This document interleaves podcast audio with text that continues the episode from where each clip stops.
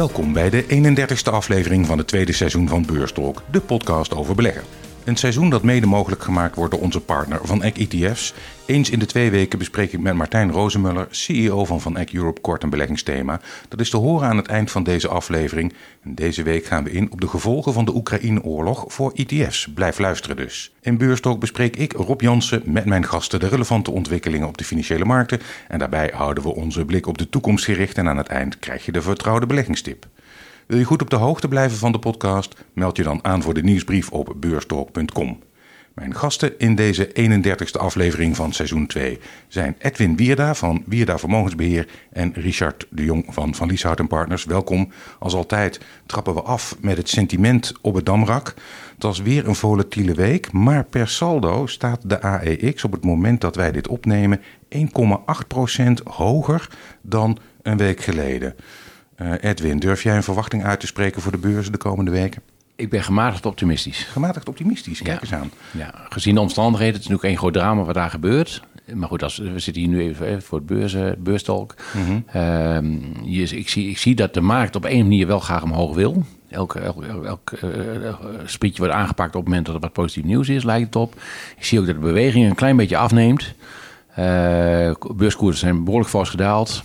Uh, spaarrentes zijn nog steeds laag.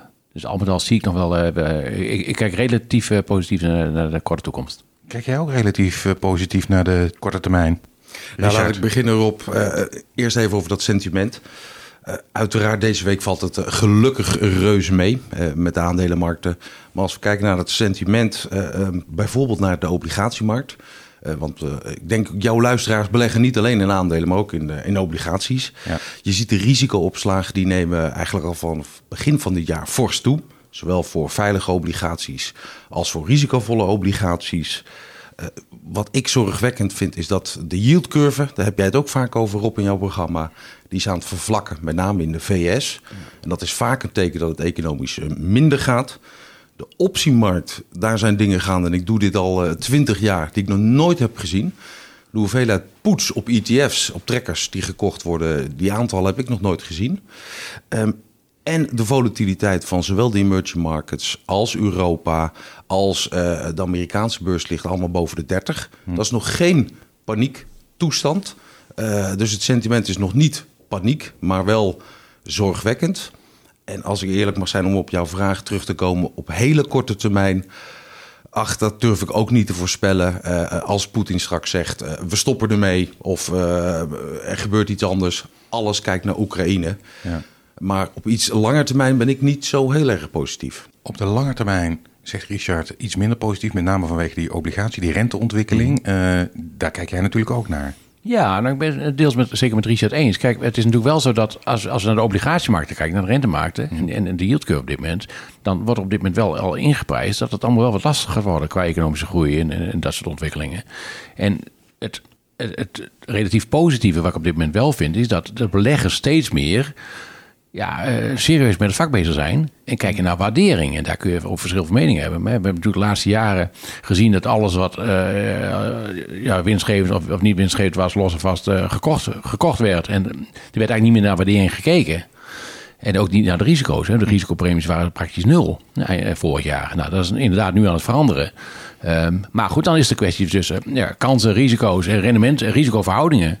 Er zijn natuurlijk ook best wel aandelen ja, enorm laag gewaardeerd. En ik kijk ook naar rentestanden. En ook naar spaarrentes onder andere. En het blijkt gewoon dat, ja, met name hier in Europa, uh, de, de, de korte rentestanden althans, ja, waarschijnlijk niet snel omhoog gaan. Ja. En dat blijft, blijft in het voordeel van, uh, van aandelen. Oekraïne is natuurlijk al uh, gevallen hier. Ruim twee weken is de oorlog nu gaande. Beetje bij beetje wordt duidelijk wat de gevolgen zijn van de sancties tegen Rusland. Meest in het oog springt natuurlijk de oplopende energieprijzen. En steeds meer bedrijven die zich uit zichzelf terugtrekken uit Rusland. Richard, wat heeft die oorlog voor jou en je klanten veranderd? Welke maatregelen heb je genomen? Een hele goede vraag, uh, Rob. Nou, wat er is gebeurd. Um, wij denken dat Oekraïne dat de komende weken zal opgelost worden. En dan wel opgelost tussen dikke aanhalingstekens. Dat zal waarschijnlijk uh, more or less uh, veroverd worden of deels veroverd worden. Uh, maar wat voor mij als belegger, dus niet als mens, maar als belegger waar het om draait. wij gaan ervan uit dat vervolgens Rusland de komende jaren en Oekraïne, als dat veroverd is, de komende jaren in een verdomhoekje komt. Uh, boycott hier, boycott daar. Dus dat betekent dat de grondstofprijzen, niet alleen olie en gas, maar ook nikkel en alle andere materialen en uh, metalen die er vandaan komen, op een heel hoog niveau zullen blijven. Nou, en dat betekent dat we een langdurige hoge prijzen krijgen. Uh, en dat betekent dat je wat wijzigingen in je portefeuille moet aanbrengen. De economische groei neemt af. Uh, wat er eigenlijk al net werd gezegd. Aandelen die een mooi verhaal hadden, maar geen winst maakten. Dat werd door iedereen gekocht. Dat is echt voorbij. Dat komt ook niet meer terug voorlopig, denken wij. Uh, maar je moet een wijziging in je portefeuille aanbrengen als je nog niet zo belegd was. Dus door meer in aandelen te beleggen van ondernemingen die profiteren van die hoge inflatie. En anderzijds uh, houd rekening met een afvlakkende economische groei, misschien een krimp, daar komen we straks over te hebben. Uh, en beleg ook in die aandelen die nog wel mooie winstgroei laten zien. En wat mij betreft uh, zijn dat de grote techbedrijven, de Microsoften van deze wereld, zijn, maken en uh, een hele mooie winst, kopen voor heel veel geld eigen aandelen in en laten nog een leuke, mooie, degelijke groei zien. Hm. Dus als ik het samenvat, de grote techbedrijven en ook wat meer grondstofgerelateerde aandelen. Ja.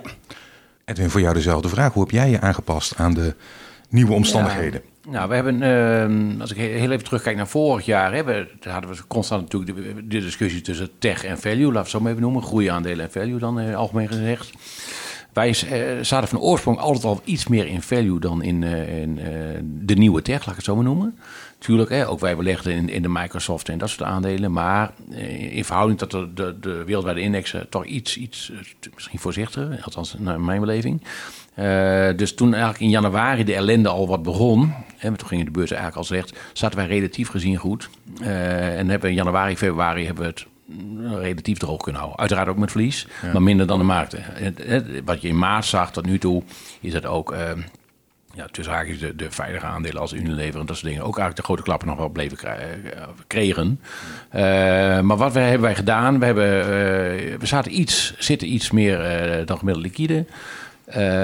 Wat meer in de wat grotere ondernemingen. klein beetje met opties gewerkt. Niet heel veel, omdat tot voor korte volatiliteit natuurlijk erg laag was. maar zoals vorige week bijvoorbeeld aandelen ING gekocht in combinatie met de schreven call, schreven poets.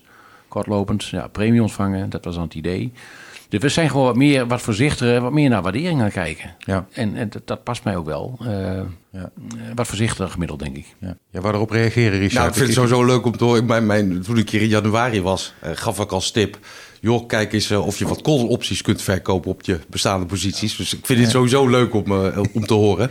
Ja. En uh, toch al een, een, mogelijke tip voor je luisteraar. Het moet natuurlijk passen bij uh, zijn of haar portefeuille. Maar de risico's liggen met name wat mij betreft in Europa. En wat minder in de andere regio's wereldwijd. En ik denk, dat schat ik in hoor, kan helemaal fout zijn... dat jouw luisteraars wat meer Europa georiënteerd zijn... Uh, dus wellicht een idee om ook wat verder te kijken dan de landsgrenzen. Ja, en nou zei je net, Richard, je gaat ervan uit dat Rusland en dat deel van Oekraïne wat ze veroveren, voor langere tijd in het verdomhoekje zitten. Nou, dat, daar kan ik me wel iets bij voorstellen. Maar er is nu zelfs een roep binnen Europa en de Amerikaanse president heeft er al toe besloten om geen gas en olie meer uit Rusland te importeren. Wat betekent als Europa zich daar ook nog eens bij aansluit? Wat is dan de impact voor beleggers? Uh, kom ik zo op terug. Kijk, de, dat die Amerikanen dat roepen, dat is natuurlijk vrij makkelijk. Uh, want zij zijn uh, bijna zelfvoorzienend in hun energiebehoeften. Uh, dus ik snap dat ze dat roepen. En het is ook goed dat ze dat roepen. Zeker als mens zijnde vind ik dat je het Rusland op alle fronten moeilijk moet maken. En daar hoort boycott van olie en gas ook bij. En dat Amerika zegt, wij kopen dat niet meer. goed, maar ook makkelijk. Hm. Voor ons als Europeaan is het natuurlijk wat anders. Want mede door heel die energiewending hebben we Russisch gas nodig. Ja. En nogmaals, als mens zijnde zou ik zeggen, uh, laten we er lekker mee stoppen. Want dan droog je eigenlijk hun belangrijkste inkomstenbron op. En dan raak je ze echt. Uh, maar economisch, als ik hier als, met mijn pet als belegger mag zitten... Ja. ja, dat heeft gigantisch grote gevolgen. De schattingen lopen een beetje uiteen. Maar ongeveer 40% van de industrie is afhankelijk van Russisch gas. Ja. Moet je je voorstellen als dat allemaal dichtgaat. Ja. Dat 40% van ja. de fabrieken dichtgaan. Dan krijg je massawerkloosheid en... Uh, sociale onrust. Dus ja. Dat, dat kan eigenlijk niet. Eh, Nou, het kan wel als de politieke wil er is en eh, eh, alles kan. Maar de schadelijke gevolgen zijn enorm. Dat moeten we dus niet willen. Ja, Rutte heeft trouwens, Edwin, ook al gezegd eh, dat hij dat eh, voorlopig niet ziet eh, gebeuren. Dat, dat wij zeg, dus zeg maar geen olie en gas meer importeren Nee, uit maar dat Rusland. is ook realistisch. Hè? Dat is ook niet heel snel te realiseren. Maar goed, kijk naar de grote lijnen. Dit heeft natuurlijk wel impact. En net wat Richard zegt, natuurlijk, dit heeft, zeker voor bedrijven die veel energie gebruiken, gaat het impact hebben. Hè? Dus je moet nu als belegger steeds meer kijken van welke gevolgen heeft, heeft, heeft, heeft deze energiestijging voor welke sectoren. Maar aan de andere kant, kijk, er spelen meer dingen. Eh, het, we moeten eerst even afwachten hoe het in Rusland gaat lopen in Oekraïne. Ik, ik blijf in die zin optimistisch. Ik denk dat er tussen haakjes een oplossing komt. Dan eh, zou het best kunnen zijn dat ook de energieprijzen wat stabiliseren. Aan de andere kant zul je ook zien dat de, de, de, de noodzaak tot verandering van deze, eh, onze indus- industrie in Europa en, en de gasafhankelijkheid, ja, die, is op dit moment, die noodzaak is enorm duidelijk geworden de laatste weken. Dus je zult ook zien dat de, de omslag naar alternatieve energieën, dat gaat nu versnellen. Ehm, ik denk dat als wij in Europa allemaal ons best zouden gaan doen en iets eh, bewuster met, met, met gas eh, en olie om zouden gaan, dat gaat nu ook wel gebeuren, gaat het ook een impact hebben. Dus het gaat gewoon, eh, deze situatie heeft heel veel dingen in beweging gebracht en dat wordt allemaal versneld nu. Het biedt zeker risico's, Eh, maar je moet nu gewoon goed kijken wat je doet. En dat- dit gaat ook kan- kansen bieden. Hè. Kijk naar, naar eh, ja, eh, waterstof, de laatste eh, weken wat daarmee gebeurt. Ja, en kernenergie. eh, Kernenergie, uranium, nou, noem het dan maar op. Hè. Ja. Ja. Of, of nikkel. Nikkel. Dat is in al die producten voor schone energie en schone auto's nodig. Ja. Eh er is de handel stilgelegd van de week. De prijsstijgingen gingen te hard. Ja, ongelooflijk hè. Wat misschien minder ongelooflijk is, eh, Edwin, want daar lees ik steeds meer over, is stagflatie, het S-woord. Dus een Ja. combinatie van stagnatie, zelfs recessie, gecombineerd dus met inflatie. Dat ligt op de loer volgens sommige economen. Waar moet ik dan aan denken? Hoe ziet de economie er dan uit? Ja, dat is eh, voor heel veel mensen lastig voor te stellen. Omdat we dat natuurlijk heel lang in de wereld niet meer gezien hebben. Zeker niet in, eh, in West-Europa. Je ziet ook hoe snel het kan gaan. Hè? Iedereen is bang voor inflatie en het draait ineens om. En iedereen is bang voor stagflatie. Dat gaat heel snel in deze wereld. Stagflatie is in de kern eh, slechte economische groei of afnemende, econ- afnemende economische groei. Hoog prijsniveau en hoge werkloosheid. Nou, dat hebben we onder andere in de jaren 70 in, in Europa en in Nederland gezien. Ja, dat gaat wel het gevolg hebben als het zover is. En dat, dat gaan mensen eh, in de portemonnee voelen. Ehm, Ben je ook bang dat dat gaat gebeuren? ik ben nog niet zo ver. Het is een, een beetje afhankelijk hoe het nu gaat lopen. Kijk, het Rusland-verhaal wordt niet opgelost. Maar er komt misschien een, een, tu- een relatieve tussenoplossing. Dan gaan we kijken hoe het dan gaat aflopen. Maar het, het gaat voorlopig niet meer zo zijn als de laatste twee jaar geweest is. Dat is wel een duidelijk verhaal. Ben jij bang voor stagflatie, Richard? Eerlijk gezegd wel. Ik weet niet of het zover komt. eh, maar die inflatie, of in ieder geval die hoge prijzen... die gaan eh, in mijn optiek eh, niet verdwijnen de komende jaren. Zolang Rusland als belangrijkste leverancier... van heel veel grondstoffen geboycott zal blijven. En of we echt tot een recessie komen... weet ik niet. Maar in ieder geval een forse afname van de economische groei. Dus dan heb je misschien geen officiële stagflatie... maar wel zo'n soort omgeving en hoge prijzen en weinig economische groei. Hebben we gelukkig nog heel veel buffers. Eh, De werkloosheid is laag. De economische groei op dit moment is nog heel goed. Eh, en dan is het natuurlijk, eh, ik probeer een bruggetje voor je te verzinnen, Rob, Ja. wat de ECB gaat doen. Ja. Maar, maar ik, ben er, ik, ik, ik hou er wel rekening mee en wij hebben onze portefeuilles daar wel al enigszins op ingericht. Nee, dat is inderdaad het volgende punt waar ik naartoe wilde, de ECB. Want ja, misschien is dat wel de enige instantie die iets kan doen, Edwin, in deze Ja. situatie. Het is in ieder geval zo dat zij het opkopen van obligaties om de rente te drukken, ja, dat proces wordt versneld afgebouwd. Eh, de meeste marktforschers hadden juist verwacht dat de ECB eh, het terugdraaien van versoepelingen zou uitstellen. Ja. Zag je het aankomen? Ja, kijk, het is als belegger, is, laat ik dat vooropstellen, al- is heel makkelijk om vanaf de zijlijn kritiek te leveren. Maar ik, ik ben heel erg kritisch ten opzichte van de ECB en Lagarde. Eh, niet sinds gisteren of, eh, of eergisteren, maar dat is al eh, dat is zeker twee jaar het geval. Eh, wat daar gewoon gebeurt is dat, dat in eerste instantie de inflatie steeds ontkend is. De hele wereld weet, wist dat er inflatie was, maar eh, Lagarde heeft daar constant alles ontkend. Daarnaast begonnen ze het te erkennen en te bagatelliseren, dat het allemaal meeviel. En nu zijn we inmiddels op niveau dat iedereen weet wat er aan de hand is. En ze begint nu langzamerhand weer bij te draaien. Ook de opmerking die zij gisteren gemaakt heeft namens de ECB. Ja, ze beginnen bij te draaien, maar ze zijn gewoon veel en veel te laat. Omdat ze eigenlijk eh, in mijn optiek een verborgen agenda hebben. Hè, we zouden in dit soort economische situaties al lang eerder met een renteverhoging hadden moeten beginnen. Uh, al veel eerder moeten stoppen met het opkopen van uh, obligaties. Dat gaan ze nu langzamerhand in gang zetten. Dus het is gisteren nu wat, wat doorgezet. Uh, ik denk dat zij bewust de zuidelijke landen in Europa spaart... door nu de inflatie uit de hand te laten lopen. Um, Zodat dus hun schulden weginflateren, zeg maar. Uiteindelijk, ik denk dat dat achterin gedacht is. En dat, dat, dat is misschien een complottheorie als je zo zou willen noemen. Maar ik, ik ben er heel cynisch over. Uh, ik denk dat zij uh, ook niet meer de statuur en de geloofwaardigheid heeft... die bij een ECB zou moeten horen. Zo. Um, maar goed, het is in gang gezet. Ik denk dat het ook verstandig is. Ik denk, ongeacht de economische omstandigheden... Uh, dat we uiteindelijk terug moeten naar een normale rentebeleid. Want dat heeft meer vernield dan het goed gedaan heeft in mijn beleving. Ja. Um, maar goed, we gaan het zien. Hoe denk jij daarover, Richard? Nou, Dit zijn kritische woorden. Nou, en ik ben het volledig uh, hiermee eens. Ja? Uh, echt volledig. Uh, ik vind het. Nou, je moet oppassen hier niet het grote woorden te gebruiken. Maar eigenlijk is het schandalig dat de Europese Centrale Bank. in tijden van inflatie die we met z'n allen in decennia niet hebben gezien. nog steeds obligaties aan het kopen is. Dat gaan ze afbouwen. Maar ze kopen nog steeds obligaties om die lange rente te drukken. Pas daarna, na de zomer, gaan ze misschien, afhankelijk van de cijfers, de korte rente verhogen. En pas daarna gaan ze de balans verkorten. Hm. Dus het verkopen van de obligaties die ze nu hebben gekocht. Om die lange uh, rente weer wat omhoog te krijgen. En dat dus in tijden van zeer hoge inflatie. Terwijl eigenlijk je doel 1, 2, 3, 4, 5 is het bestrijden van inflatie. Ja. En dat doe je niet. Ja, de geloofwaardigheid van de ECB die is eigenlijk weg. Want wat de echte reden ook mag zijn, je ziet dat de politiek gedreven is en dat het voornaamste doel, het bestrijden van inflatie, uh, dat het op de achtergrond is verdwenen. Maar meer het steunen van landen die uh, een uh, stijgende rente niet kunnen dragen. Ja, of nogmaals, dat denk ik ook. Maar ja. dat is speculeren van mijn ja. kant. Het enige wat ik feitelijk constateer, is dat ze de inflatie verder laten oplopen. En dat holt de koopkracht van consumenten uh, uit.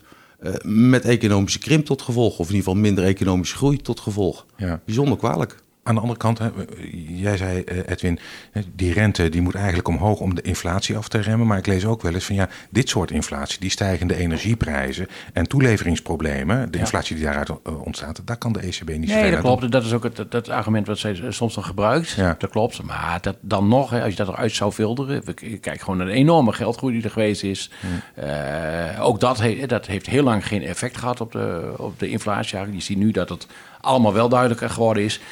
En het is niet alles of niks. Hè. Je kunt op een gegeven moment ook zeggen als ECB zijn... we gaan eerder afbouwen of gaan eerder... Uh, het, het, is ook... Ik, ze zijn gewoon te laat. En uh, zij heeft ongetwijfeld een aantal argumenten... waarom ze het niet, uh, niet doet zoals ik het zelf gedaan zou hebben. Hmm. maar het, het, gaat zeker impact hebben. En ik denk wel dat dit de weg is waar ze nu uiteindelijk... Um, ze moeten nu echt beginnen. Ja, kijk, als je naar de grote broer kijkt, de Fed...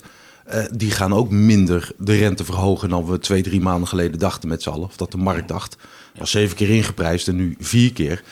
Uh, en of dat genoeg is of te weinig, dat zal de toekomst moeten uitwijzen. Maar die doen wat.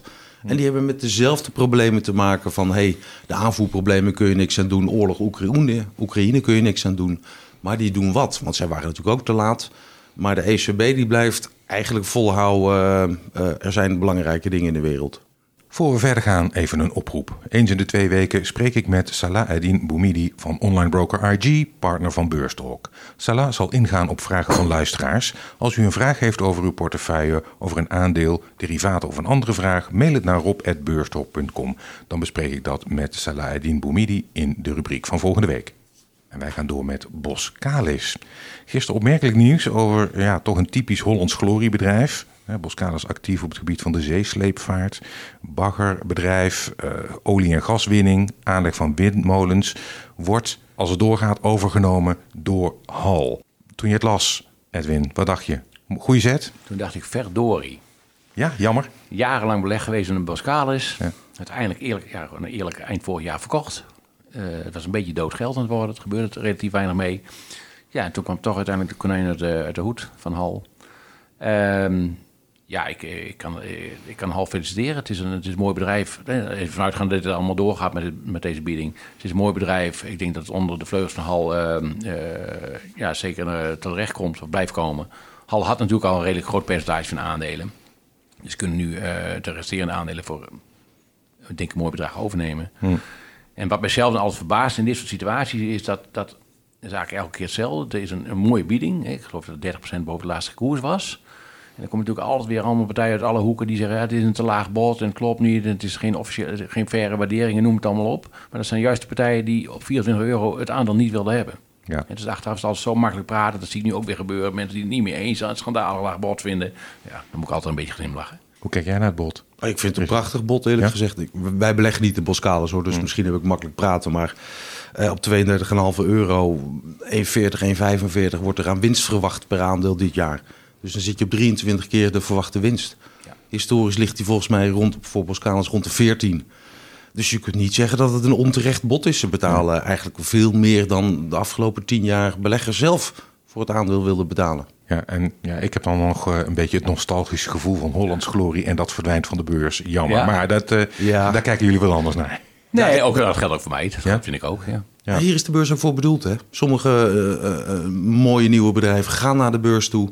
Ja, soms wordt er een bedrijf overgenomen onder de vleugels van een, een grote partij. En ze kwamen ook met cijfers. Het kwam eigenlijk op hetzelfde moment dat de cijfers kwamen. Die waren prachtig volgens mij ook. Ja, dat was, dat was echt. je, moet, je moet goed kijken of we flink somber zijn, wil je daar slechte dingen uithalen. Ja. En dat was gewoon hartstikke degelijk. Nou, nu we het toch eh, over cijfers hebben. Edwin, Basic Fit heeft het afgelopen jaar eh, 150 miljoen eh, euro verloren. Maar ziet de markt sterk aantrekken nu corona, laten we maar even zeggen, voorbij is. Op weekbasis ruim 7% erbij eh, voor het aandeel. Ja. Wat vond je van de cijfers? Ja, die cijfers waren goed. Maar goed, beleggers hebben waarschijnlijk ook met name gekeken naar de vooruitzichten Ja, die precies, Basic Fit ja. gaf. Hè. En die vooruitzichten waren, nou, Basic Fit was eigenlijk best wel positief, hè, gezien de omstandigheden. We gaan ook grote inzetten op Duitsland. Ehm, ja, ik denk dat ze de, de, de, het coronaprobleem eh, redelijk eh, door zijn gekomen. Eh, voor mij is wel een cruciale, wij zijn overigens niet belegd in Basic Fit, maar voor mij is wel even een cruciale van, kijk, als het doorgaat zoals het nu gaat met de, de, de inflatie die, waar we allemaal mee te maken hebben. En mensen betalen zoveel geld voor benzine en zoveel voor de energie en, en zoveel voor, voor de voedsel en alles wat nu komt. Het is bekend dat bij dit soort ondernemers Basic Basic Fit er heel veel mensen zijn. En ik heb geho- verhalen gehoord van 40% ongeveer. Het zijn mensen die lid zijn en die nooit komen. En daar eigenlijk nooit opzeggen. En daar, dat is een heel De snurkers. De snurkers. En die groep is heel erg groot. En is het zo dat als mensen zo meteen gewoon geld tekort komen... en dat gaat gebeuren bij grote groepen... gaan ze dan stoppen met het lidmaatschap? Terwijl ze misschien vorig jaar, het jaar daarvoor, zeiden... Ah, maakt niet uit, eh, ik kan die twee tientjes per maand nog missen. Hè? Maar goed, als grote groepen mensen dat gewoon gaan opzeggen... wat heel normaal zou zijn... ja, dan gaat het wel wat gevolgen voor Basic Fit hebben, denk ik. Dus eh, jij bent wat dat betreft eh, voorzichtig. Ik zie dat het, ja. ja, zoals ik al zei, 7% op dit moment vergeleken met een week geleden. Hoe kijk jij naar die cijfers van Basic Fit? En voor, voor de, de vooruitzichten moet ik inderdaad zeggen. Ehm, de eerlijkheid gebied mij zeggen, Basic Fit is niet een aandeel wat eh, bij ons in de portefeuille past. Wij beleggen eh, wereldwijd in de grotere ondernemingen. Ehm, maar ook als ik kijk naar waarderingen, hebben we het al eh, vaker tijdens deze uitzending eh, over gehad. Je betaalt 130 keer de verwachte winst dit jaar. En dan moet het nog wel goed gaan, ook met de winst. Precies wat Edwin zegt, als mensen hun lidmaatschap gaan opzeggen, wat gebeurt er dan met de winst? Dus het is een bedrijf wat echt goed groeit. Ik vind het hartstikke mooi dat het op de beurs is. Alleen voor mij, ik vind de waardering veel te hoog. eh, met een verdienmodel wat niet uniek is. Dus wat mij betreft, wij beleggen er niet in. Tweede die ik erbij pak is toch ook een, ja, niet een, een, een AEX-fonds, maar misschien, ja, als ik er naar kijk. Ja, nee, ik mag er niks van zeggen. Ik laat het oordeel aan jullie. Twentse Kabel heette het vroeger. TKH. Gooit de dividend met 50% omhoog. Aandeel in een week tijd eh 13% hoger. Mooie cijfers, Edwin. Ja, wat ik van gezien heb, ik, ik volg TKH eerlijk gezegd niet heel intensief, maar wat ik gezien heb waren die cijfers redelijk oké. Koers redelijk eh, gestegen, maar goed, dat vind ik niet zo heel raar in dit licht. Eh, de koers was ook redelijk fors gedaald. En er zijn natuurlijk wel meer bedrijven met dit soort percentages gestegen eh, deze week. Het is gewoon een goede, eh, Ja. een goede rebound was. Wat ik van weet is dat bij TKH natuurlijk, daar zit natuurlijk een, een topman eh, Van van, der de, Loft. loft. Ja, dat is TKH. Hè, dat is een man die het bedrijf volledig in zijn smiezen heeft. Precies weet waar, eh, alle ins en outs kent. Hè, dat waardeer ik wel bij dit soort bedrijven. De cijfers waren goed. eh volgens mij waren ze redelijk positief over de toekomst. We beleggen er niet in, maar het ook een historisch Nederlandse onderneming, denk ik. Richard. Ja, ik vind dit, ook hier beleggen wij niet in Nee. eh, nogmaals, maar ik vind dit echt een mooi bedrijf. Eh, ze zit ook in de goede hoek, want door heel die energietransitie die nu ook versneld gaat worden, eh, neemt de vraag naar elektriciteitskabels van Twents Kabel alleen maar toe. Winst verdubbeld, mooie omzetgroei. Aandeel is ook niet te duur. Heeft een heel leuk dividend. Je kunt er mooie call-opties op verkopen. Uh, dus ik heb het even uitgezocht voor jouw luisteraars erop. Hmm. Het aandeel noteert uh, dik 47 toen ik hier naartoe kwam. Je krijgt 1,50 dividend. Als je dan een kolletje 50 verkoopt, krijg je, uh, krijg je 3 euro voor samen 10% tot en met de september aan inkomsten. Ja. Nou, dat is voor heel veel beleggers denk ik prima voor een degelijk bedrijf. Ja, klinkt als een mooi rendement. Uh, ja, zijn hoog hè, op dit moment nog, dus dat is ook in deze situatie.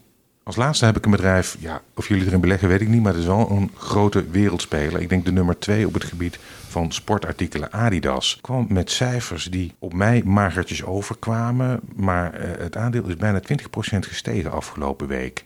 Um, heb jij gekeken naar die cijfers? Ja, ik heb er naar gekeken. Nou ja, kijk, wat ook... Uh, wat bij Adidas heel duidelijk gebeurde, is dat zij uh, maakten de vierde kwartaalcijfers bekend. Die waren nou, redelijk dramatisch, die waren eigenlijk super slecht. Ja. Maar op hetzelfde moment uh, sprak het management van Adidas ja, best wel positief over dit jaar en de toekomende jaren. Dus beleggers hebben dat laatste aspect opgepakt. Hè. De cijfers van uh, Q4 waren absoluut niet goed. Hm. Ja, het is natuurlijk wel een, een, ook een bedrijf wat het ook wat lastig kan krijgen. Hè. In de sportwereld, er, komen een paar nieuwe concurrenten zijn, zijn eh, inkomen daar. Uh, ja, ze, ze, doen ook wat dingen in China. Nou, dat is ook een beetje ingewikkeld. Hè. We hebben nu gezien wat er met Rusland allemaal gebeurt. Ja, China is niet exact hetzelfde verhaal, maar dat is ook wel een markt die, die voor West, uh, westerse regeringsleiders en ook Amerikaanse regeringsleiders wat lastiger is. Hm. Wat gaat China ooit een keer met Taiwan doen? Dat is ook nog een verhalenpad. Hè. Dus, uh, ik zeg, dat heeft in directe zin even niks met Adidas te maken, maar het zit wel een beetje in de hoek. Ja. Uh, wij beleggen er dus niet in, uh, maar wel een mooie grote onderneming die uh, de laatste jaren redelijk goed gedaan heeft. Richard, uh, problemen inderdaad, wat Edwin al zegt, in China. Met name, dat geldt ook voor Nike trouwens, omdat die kritisch zijn over het China-beleid met de Oeigoeren. Is dat voor jou een reden om voorzichtiger te zijn? Want ze verliezen daar echt marktaandeel. Nou, wij beleggen in Nike, niet in Adidas. Ah. En eigenlijk met de gedachte, Nike is ik kan geen andere onderneming eh, verzinnen. Uh, dat is de eerste die Amazon eigenlijk de deur heeft gewezen. En zelf alles online verkoopt. Uh, Nike's, het is de bedoeling dat ze ook niet meer in andere winkels worden verkocht, behalve in Nike-winkels. Dus heel de tussenhandel, zelfs Amazon, hebben ze eruit uitgeschroefd, waardoor de marges natuurlijk omhoog gaan. En wat Edwin net ook zei, wat ik echt verrassend vond over Adidas, die gaan uit volgend jaar, of dit jaar eigenlijk, van een winstgroei die hoger is dan Nike. En zelfs hoger is dan Puma. En dat merk is nu even populair onder de jeugd. Hm. En ik heb eerlijk gezegd mijn bedenkingen daarover. En er kwam van de week ook een uh, mooi rapport uh, van Bank of America... die ook zei, daar geloven wij niks van. En zeker met de grondstofkosten, daar heeft Nike ook last van hoor... Uh, die toenemen, zien wij niet zo'n harde winstgroei. Hm. Dus ik ben niet zo op lange termijn niet positief over Adidas. Dan heb ik liever Nike. Uh, en op korte termijn zijn dit eigenlijk ook niet de aandelen met Rusland en Oekraïne waar je veel van mag verwachten. Nou, dan gaan we meteen door naar de luisteraarsvragen. En de eerste vraag, Edwin, die gaat over Rusland. De sancties tegen Rusland zijn volop in het nieuws en deze zullen gevolgen hebben voor ons in Europa en in de rest van de wereld. We weten dat Rusland een land is met enorme gasreserves en daardoor een grote producent van goedkoop kunstmest. Hoe zien jouw gasten de kansen wat betreft kunstmestaandelen, bijvoorbeeld OCI, nu kunstmest vanuit Rusland gesanctioneerd wordt? Is dit aandeel kansrijk? Als ik naar sectorgenoten in de VS kijk bijvoorbeeld, dan zie ik dat ze de afgelopen weken enorm opgelopen zijn. Ja, nou laat ik zo zeggen, kijk, ik zie wel meer vragen. Hè. Het gaat over OCI en heel, heel veel aandelen die nu profiteren van de ellende tussen haakjes die er in, in Rusland en Oekraïne is. Hm. Maar kijk, ik vind wel dat je als belegger moet uitkijken dat je niet achter feiten aan blijft lopen. Op het moment dat je als belegger een visie had gehad in januari van dit gaat in Rusland helemaal uit de hand lopen, er komen sancties, het, het gaat helemaal fout daar. En je hebt OCI, gekocht op dat moment, omdat je dacht dat die kunststofprijzen dan wel eens omhoog zouden kunnen gaan, kunstmestprijzen. Hm. Kijk, dan ben je in mijn, mijn beleving goed bezig. Ik, ik, merk nu om me heen ook een beetje aan de beleggers om me heen... dat er heel veel beleggers zijn die zeggen... oké jongens, de, gasprijzen zijn nu hoog, uh, kunstmest uh, is nu duur... we moeten die en die aandelen hebben. Terwijl ik dan al het gevoel al heb... ja, ben je dan misschien niet iets te laat? Want stel nou, mijn positieve scenario... er komt een bestand in Rusland... of er komt, er komt op een of andere manier ergens wat verlichting... dan zul je ook zien dat dat de eerste aandelen zijn die weer teruglopen. Ja, ze lopen een beetje achter de feiten aan in plaats van dat ze anticiperen. Tenzij het nog veel verder uit de hand loopt. Hè, dan wordt het een iets ander verhaal misschien. Uh, maar ik sta niet helemaal vooraan nu nog om nu alsnog dit soort aandelen allemaal massaal te gaan kopen. Omdat, uh, ja, omdat ik denk dat er al heel veel in de koers verwerkt zit. Ja. Denk jij dat ook, Richard? Nou, ten eerste ik, uh, compliment voor de luisteraar. Want dat betekent dus wel dat mensen echt serieus met hun portefeuille bezig zijn. Waar moet ik in zitten, waar moet ik niet in zitten? En, uh, of, of de timing uh, juist is, moeten we afwachten. Maar ik vind het echt een goede vraag. Ehm, wij hebben eerlijk gezegd gekeken niet naar de concurrent van OCI, een Amerikaans bedrijf, Nutrien. En eigenlijk bij al dat soort spelers. Voor dit jaar wordt een gigantische winststijging verwacht. Dat is precies wat Edwin uh, ook vertelt. Uh, maar voor volgend jaar ziet het alweer helaas een stukje anders uit. Uh, namelijk een winstdaling. Hm. En als je dan ziet dat het al 25, 30 procent is gestegen... dan zit er al heel veel goed nieuws in geprijsd. het zou best nog verder kunnen zijn. Want ik denk dat die boycott van Rusland nog heel veel jaren aanhoudt. Ze dus een, een mooie lange termijn groeimarkt kunnen hebben... Maar van dit soort hele specifieke spelers vind ik het eigenlijk nog belangrijker uh, om daar spreiding in aan te brengen. Uh, dus misschien voor je luisteraar, er is een hele mooie ETF. En ik weet niet of iedereen erin mag beleggen hoor, dus kijk dat wel eventjes uh, als je dit thuis beluistert. Dat GUNR, heeft niks met gun R, heeft niks met geweren te maken. Dat belegt ongeveer voor de helft in grondstofaandelen. En voor de helft in de energieaandelen. En daar zit nu Trien onder andere bij. Uh, en wat grote oliepartijen en andere kunstmesthandelaren. Uh, dan heb je een hele mooie spreiding. Ja, dat is een uh, ETF met het tickersymbool GUNR. Ja. Oké. En nogmaals, niks met geweren te maken. Nee. Oké. Okay. Vraag 2 is: Ik vraag mij af wat jouw gasten van Alibaba en Proces vinden. Alibaba is net met cijfers gekomen die toch weer tegenvielen. Proces zit nu in bedrijven in Rusland en krijgt ook weer rake klappen. Beide bedrijven blijven maar dalen. Waar ligt de bodem? Is dit nog steeds een goede long-term investering? Zeg 5 à 10 jaar. Of denken jouw experts hier toch anders over? Edwin. Ja, ik, ook hier ben ik, ik sta niet helemaal vooraan te juichen over dit soort aandelen op dit moment. En dat is een lastige. Kijk, het verhaal Proces kennen we allemaal. Proces is een, een, soort houdste maatschappij van verschillende ondernemingen uh, eigenlijk. En er wordt al jaren gezegd, ja, Proces, als je de, de som der delen optelt, is dat meer waard dan de huidige van Proces. En dat zal er een keer uit gaan komen. Maar het zit wel een beetje in de, in de, ja, ook de Russische hoek. Hè? Ja. Uh, ik het goed begrepen, is, is, is een procentje of 10, 15 van Proces is eigenlijk Rusland georiënteerd, Oekraïne georiënteerd. Ja, uh, wat gaat daarmee gebeuren? Uh, gaan zometeen beleggers, kunnen nu al bijna niet meer in dat soort landen of aandelen beleggen. Ja. stopt dat? wat gebeurt er dan met de waardering van Proces? Ehm, Hetzelfde geldt voor uh, Alibaba een klein beetje. Is natuurlijk Chinees georiënteerd. Nou, de, Amer de Amerikanen zijn niet zo heel erg gecharmeerd van uh, uh, Chinese noteringen op dit moment. het hele Westen is wat bedenkelijk over China. Dus ik verval misschien een beetje in herhaling. Maar het is voor mij wat te. En ik denk dat je als belegger daar enorm veel geld mee kunt verdienen. Als je goed zit.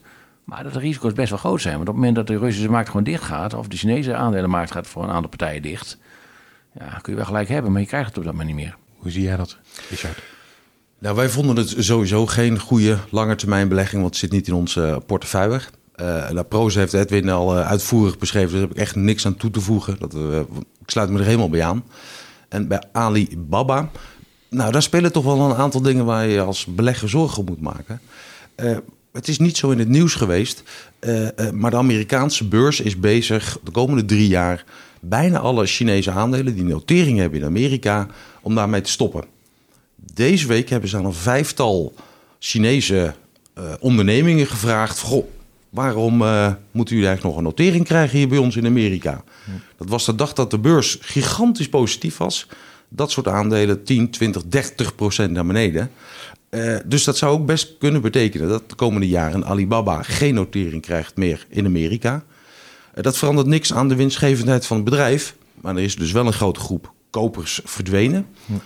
Uh, Jack Ma heeft vandaag, uh, of deze week, ook alweer de IPO moeten uitstellen vanwege de Chinese overheid. Die gaat zich alleen maar meer bemoeien.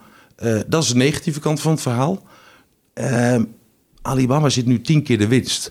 Dus ik heb het idee dat er wel heel veel negatief ja, uh, nieuws is ingeprijsd. Dus Proces, uh, uh, die staat niet bij mij op een, op, op, een shortlist. Maar Alibaba, die kruipt wel heel langzaam omhoog. In, nou, ja. daar moeten we misschien ja. eens een keer naar kijken. Toch nou ja, de, de risico-rendementverhouding is gewoon heel gunstig. Dat hebben we helemaal met Richard eens. Hè. Dus als je puur kijkt van wat kan ik verdienen en wat kan, kan ik verliezen, ja. Maar het is een afweging die maakt. Ik denk dat we geleerd hebben de laatste weken, maanden misschien. Het blijft soms, als je het niet helemaal weet, of je hebt er geen zicht op, of je bent afhankelijk van politieke uh, maatregelen, want dat is eigenlijk nu wat begint te spelen. Ja, dan ben ik wel wat uh, voorzichtiger. Ja. En als ik mag introduceren op wat je als belegger, als je meerdere smaakjes hebt, je kunt Alibaba kopen, uh, Zalando, oh, Zalando in Europa en Amazon. Ja. Bij twee van de drie heb je geen last van de Chinese overheid, of in ieder geval minder. Ja. En een Amazon, ja, die heeft ook nog de, de cloud-divisie waar het echte geld mee verdiend wordt. Dus als belegger kun je zeggen, nou, ik geloof in die online winkels, maar misschien pak ik een andere. Dan de derde vraag. Is de recente daling van onder andere nationale Nederlanden van ruim 30% niet uitermate gunstig voor de aangekondigde inkoop van aandelen? Aangekondigde inkoop is immers een absoluut bedrag, Edwin. Ja, feitelijk is het zo. Ze hebben aangekondigd voor een bepaald bedrag aandelen in te kopen. En op het moment dat de koersen dalen, kun je meer aandelen inkopen voor hetzelfde geld. Dus dat is een feit. Uh, dus dat pleit het voordeel voor uh, op dit moment. En daarnaast keren ze natuurlijk een mooi stuk dividend uit. Uh, daarnaast hebben ze, bij mij weten, geen belang in Rusland, Oekraïne. Het is met name een Nederlands georiënteerd bedrijf, wel wat andere landen. Maar dus een relatief veilig bedrijf zou je zeggen. Aan de andere kant, kijk, als ik kijk naar de koersdaling die een Egon gehad heeft, of die een ING gehad heeft, en ik plaats het in de context met wat Nationaal Nederlanden gedaald is, dan is de daling van Nationaal Nederlanden niet zo heel groot geweest. Oké. En dus het is wel een goedkoop aandeel, eens. Maar dat geldt natuurlijk voor meerdere aandelen. Op het moment dat je wat meer gelooft in de financiële sector, in de verzekeringssector, kun je ook kijken naar Allianz of, eh, of dergelijke. Het zijn allemaal aandelen die, die eigenlijk best veel uh, gedaald zijn. Wat dacht jij toen je de vraag las? Uh, ik vind het een hele goede vraag. En als ik hem iets breder mag trekken, ik heb verteld dat ik best negatief ben over lange aanhoudende inflatie, economische groei die afneemt, uh, de Fed en de ECB die ons niet meer kunnen helpen. Dan denk je, waar moet de hulp vandaan komen? Uh, nou, dan is zo'n aandeleninkoopprogramma wat steeds meer bedrijven gaan doen. Want heel veel bedrijven hebben natuurlijk excessief geld op de rekening staan. Ik, ik wil niet zeggen dat het dan weer holla de en feest is op de beurs. Maar het legt wel een bodem. En uh, zo'n 1 miljard volgens mij voor Nationale Nederlanden. Ja, dat zijn wel serieuze bedragen voor zo'n bedrijf. Ja. En, uh, uh, en dat voor een Nederlands bedrijf. Want meestal doen Amerikaanse bedrijven uh, flink eigen aandelen inkopen. dus ik vind dit heel positief nieuws. Want het legt een bodem. Misschien een zachte bodem, maar het legt een bodem in die ja. markt. Vierde vraag, die vond ik dan wel weer interessant. Want ik heb nog nooit zo'n vraag gehad. Dat gaat over iemand die van een beursgenoteerd bedrijf aandelen kan kopen. Hij werkt namelijk bij dat bedrijf. Meneer werkt bij Airbus Defence and Space. Hij mag uh, via een plan voor medewerkers aandelen kopen. En dat wordt dan aangevuld uh, door nog uh, de werkgever.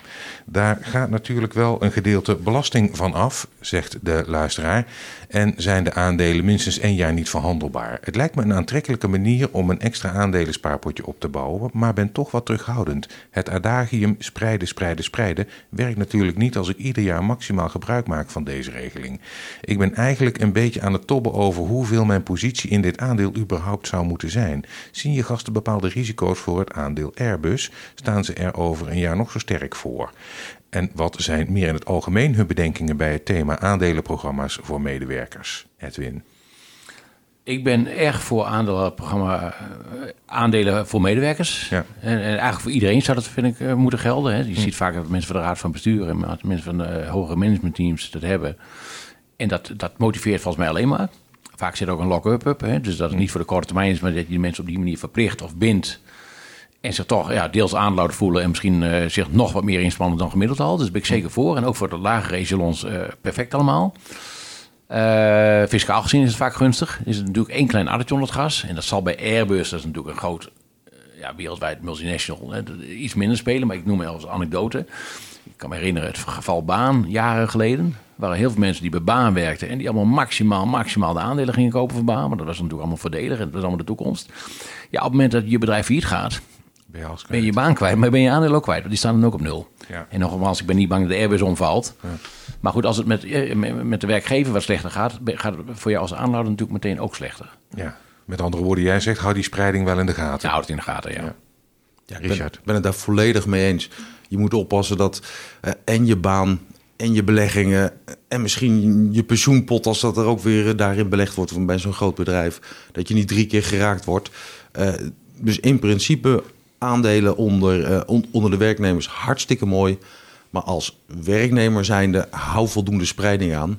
Eh, en ik kan niet beoordelen hoe groot dit stuk van zijn of haar vermogen is. Nee. Maar pas er mee op. Eh, eh, maar het is wel een heel mooi bedrijf op dit moment. Ja, ja. Want, want er zijn er maar twee. Boeing en Airbus. Boeing weten we allemaal, allemaal problemen. Airbus zit voor de komende zes tot zeven jaar bomvol. Ja. Dus die omzet, nou, ik- niks is gegarandeerd in het leven. Maar die zit wel in een hele hoge mate, is dat voorspelbaar. We zijn aan het einde gekomen van de podcast en dat betekent tijd voor de tip. Je mag meteen door, Richard. Wat is jouw tip voor de luisteraar? Nou, we hebben het net gehad over de energietransitie, zelfvoorzienend worden. Eh, en ik vind het dan heel moeilijk om één specifiek aandeel te kiezen. Want je visie zou maar net goed zijn en het aandeel wat je kiest verkeerd. Je hebt de iShares Clean Energy. Dat is een hele mix van allemaal bedrijven die zich bezighouden met schone energie. Eh, en die kant eh, zullen we naartoe moeten. Eh, nog meer dan nu. Ehm, het grote nadeel daarvan was, het zijn vaak aandelen die niet veel winst maken en een hoge waardering hadden. En als die rente stijgt, dat soort aandelen lagen in het verdomhoekje. Maar nu die rente misschien wat minder hard gaat stijgen, stijgen zeker in Europa, eh, zou je een klein stukje van je portefeuille, want het is wel speculatief, maar een klein stukje van je portefeuille eh, in de iShares Clean Energy. Dan is hier ook wel weer de vraag: is die beschikbaar voor particuliere beleggers? Volgens mij, eh moet even kijken, is er een Nederlandse EBI? En dan mogen Nederlandse beleggers dat gewoon kopen. Nou, daar hebben we het na de opname nog even over en dan nemen we dat ook mee in de nieuwsbrief. Edwin, wat is jouw tip voor de luisteraar? Ja, ik heb één specifiek aandeel eh, uitgezocht. Kijk, wij beleggen volgens een core satellite strategie. Nou, dat, de meeste luisteraars kennen dat. Maar eh, een van de satellite bedrijven waar wij in beleggen is Avantium. Daar ben ik extreem positief over. Dus je vraagt me om een tip. Nou, eh, beleg niet al je pensioengeld erin, maar ik ben er enorm positief over. Ik ken het bedrijf, denk ik, erg goed. Het zit een beetje in de sector die Richard net ook noemt. Ze hebben alle patenten voor biologisch afbreekbaar plastic. Het is een spin-off van Shell, van een kleine 20 jaar geleden inmiddels al. Eh, hebben een aantal belangrijke milestones bereikt. eh, hebben plastic ontwikkeld eh, wat biologisch afbreekbaar is, waar geen aardolie meer aan te pas komt. Eh, lichter dan gemiddeld, minder milieuvervuilend uiteraard. eh koolzuurhoudend, we houden meer koolzuur tegen. Hebben inmiddels een aantal grote contracten gesloten, onder andere met, met Carlsberg en Refresco. Eh, de fabriek moet, moet nog gebouwd worden. Daarnaast hebben ze een bepaald middel, eh, dat noemen we MEG. Dat is een, een, een onderdeel van plastic wereldwijd. Dus in elk plastic wat wereldwijd gebruikt wordt, zit een stukje MEG. Dat MEG is altijd op aardolie gebaseerd. Het MEG van Avantium is op plantaardige suikers gebaseerd. Dat is een miljardenmarkt. Die markt is 25 miljard per jaar. Eh nou is Avantium een heel klein bedrijf nog. eh, met eh, nul marktendeel, want de fabriek moet nog gebouwd worden. Zeer serieus management. zeer betrokken aanlouders. Steeds meer grote Europese investmentbanken die ermee bezig gaan. Dat is mijn tip voor de toekomst. Avantium. En het symbool is AVTX genoteerd in Amsterdam. Hartelijk dank. Edwin Wierda van Wierda Vermogensbeheer en Richard de Jong van Van Lieshout Partners. Dit was de 31ste aflevering van het tweede seizoen van Beurstalk. Zoals eerder gememoreerd praat ik straks even door met Martijn Rozenmuller van Van Eck, partner van Beurstalk. Dat doe ik eens in de twee weken en zometeen na de reguliere disclaimer gaan we in op de gevolgen van de Oekraïne-oorlog voor ETF's. Blijf dus luisteren. Als je wilt reageren of een beleggersvraag hebt voor mijn gasten, mail dan naar rob.beurstalk.com. Ook je specifieke portefeuillevragen voor Salah Eddin Boumidi van onze partner IG Brokers, mail je naar rob.beurstalk.com. En voor de nieuwsbrief ga je naar www.beurstalk.com. Deze podcast verwoordt de inzichten van mijn gasten, niet die van presentator Rob Jansen. Het is geen beleggingsadvies. Verdiep u in de risico's van beleggen voordat u eraan begint. De waarde van uw beleggingen kan fluctueren. In het verleden behaalde resultaten bieden geen garantie voor de toekomst. Welkom terug. We gaan nog eventjes door met Beurstalk. Van Eck, aanbieder van beleggingsproducten, is een partner van Beurstalk. Elke twee weken spreken we met Martijn Rozenmuller, CEO van Van Eck Europe, over een beleggingsonderwerp. Martijn, welkom. Sinds we elkaar ruim twee weken geleden spraken is de wereld drastisch eh, veranderd. Er is oorlog in Europa. Rusland is de Oekraïne binnengevallen. Iets wat beleggers uiteraard ook niet is ontgaan. Nou, Jij bent begrijpelijk uh, een voorstander van gespreid beleggen, liefst constant. Dus bij voorkeur elke maand een bedrag gespreid investeren. Verandert uh, een oorlog van deze omvang iets aan die opvatting? Uh, nee, eigenlijk niet. Ik denk dat uh, op uh, twee manieren eigenlijk het alleen maar mijn opvatting sterkt. Hè. In, in, in, de, in de eerste plaats doordat ik ook in mijn eigen portefeuille zie hè, wat de kracht is van spreiding en het hebben van verschillende exposure. Hè, met name mijn exposure naar goud hè, doet het nu opeens goed hè, en doet eigenlijk ook hè, wat je verwacht, namelijk een stukje ja, uh, eigenlijk een, een, stukje opvangen van het verlies in andere uh, producten. Dus die spreiding, daar blijf ik groot voorstander van. Uh, de vraag is altijd natuurlijk, hè, wat moet je dan op dit moment doen? Ja, het flauwe antwoord is, hè, dat had je eigenlijk al in het verleden moeten doen. Hè, maar uh, ik, ik zie dit soort gebeurtenissen als een extra bevestiging van het belang van spreiding. Als je dan praat over spreiding in de tijd, dan denk ik ook dat dit soort gebeurtenissen een bevestiging zijn van de kracht van spreiding in de tijd. Hè. Door iedere maand bijvoorbeeld hè, periodiek in te leggen, uh, maak je gebruik van uh, nou ja, ook momenten waarop de beurs wat lager staat, hè, want dan koop je wat lager. En mochten mensen zich afvragen van joh, maar is het dan misschien niet beter om nu over te slaan? Nou ja, dan is denk ik uh, het antwoord nee. Hè, je kan je beter gewoon aan je plan blijven houden. tuurlijk zou het volgende maand nog erger kunnen zijn weten we niet. Maar uh, die wereld laat zich heel moeilijk voorspellen. Dus periodiek beleggen betekent wat mij betreft dat ook periodiek blijven doen. Is Van Eck, uitgever van ETF's, die beleggen wereldwijd. Jullie beleggen wereldwijd, ook in Rusland. Wat betekent het nou voor beleggers met ETF's die in Rusland beleggen? Nou, dat betekent nogal wat. Uh, we hebben ze hier in Europa overigens niet, maar in Amerika hebben we bijvoorbeeld ook ETF's die op een Russische index uh, gericht zijn en dus enkel Russische aandelen hebben. Nou ja, die waren natuurlijk al in aanloop naar uh, de oorlog met Oekraïne redelijk in waarde afgenomen. Dat ja, heeft zich zeker de afgelopen twee weken hard doorgezet. Hè, dus dat is het eerste effect. Hè, ja. de, de waarde daalt tweede effect is dat er door sancties en, en allerlei maatregelen, zowel vanuit het Westen, maar ook in Rusland zelf, steeds moeilijker wordt, uh, zo niet onmogelijk, om dat soort aandelen nog te handelen. Nou, de stap die we uh, deze week hebben gezien is dat ook sommige indexaanbieders zeggen van wij gooien Russische aandelen uit de index. Wij willen daar niet meer mee geassocieerd worden. Nou, dus dan zie je dat zelfs in uh, producten die niet per se helemaal op Rusland gericht zijn, maar wel een stukje Russische exposure hebben, dat ook een impact heeft. Dat laatste overigens, het verwijderen uit die index, uh, had beperkte impact omdat die bedrijven al behoorlijk gedaald waren en dat stukje wat nog in die index zat vrij klein was. Maar uh, nou ja, goed, het is wel iets waar beleggers mee te maken hebben. En dat betekent dus ook dat uh, het een impact heeft op een aantal ETF's die jullie hier in Nederland aanbieden. Ja, er zijn uh, een aantal ETF's die we hier in Nederland aanbieden. Uh, GDXJ, de Junior Gold Miner ETF, uh, GDIC, Global Mining en EMLC, Emerging Markets Local Currency, een, een obligatie-ETF. Die drie die hadden een weliswaar heel beperkte, hè, maar een stukje exposure naar de Russische markt. Nou ja, daarvan, daarvoor geldt dus nu dat de indexaanbieders hebben gezegd, die Russische effecten halen wij eruit. Uh, ja, dat betekent dat wij dat uh, moeten volgen. En uh, in sommige gevallen is dat eruit halen nog niet zo simpel. Want als je niet mag handelen, nou ja, hè, dan, dan doe je dat niet. Um, praktisch gezien is de impact heel klein omdat die koersen heel laag waren. Indexaanbieders ehm, hebben gezegd wij halen de effecten eruit op nul. We gaan ervan uit dat ze niks meer waard zijn. Um, dus ja, goed, dat maakt het uh, ja, voor ons uh, ook relatief eenvoudig. Hè. We kunnen ze waarschijnlijk niet eens verkopen. Ja. Uh, maar goed, dan kun je hem op nul kun je hem uitboeken en dan is het klaar. Dus dat betekent dat de, de belegger in die ETF een, een fractie waardedaling ziet. Klopt. Ja, die belegger zal een fractie waardedaling zien. En ik zeg altijd, je moet het vergelijken met... stel iemand was rechtstreeks belegd in die aandelen of obligaties in Rusland... ja, dan was die persoon hetzelfde overkomen. Hè? Want op het moment dat die aandelen uh, naar nul gaan... en of je kan of mag ze niet meer handelen... ja, dan maakt het niet zoveel uit of je via ETF erin belegd bent of, of rechtstreeks. Dit is nu een heel actueel voorbeeld. Dit doet zich nu voor. Maar hoe gaan jullie bij Van Eck om met andere landen die internationaal over de schreef gaan en met sancties te maken hebben? Denk bijvoorbeeld aan Iran of Venezuela.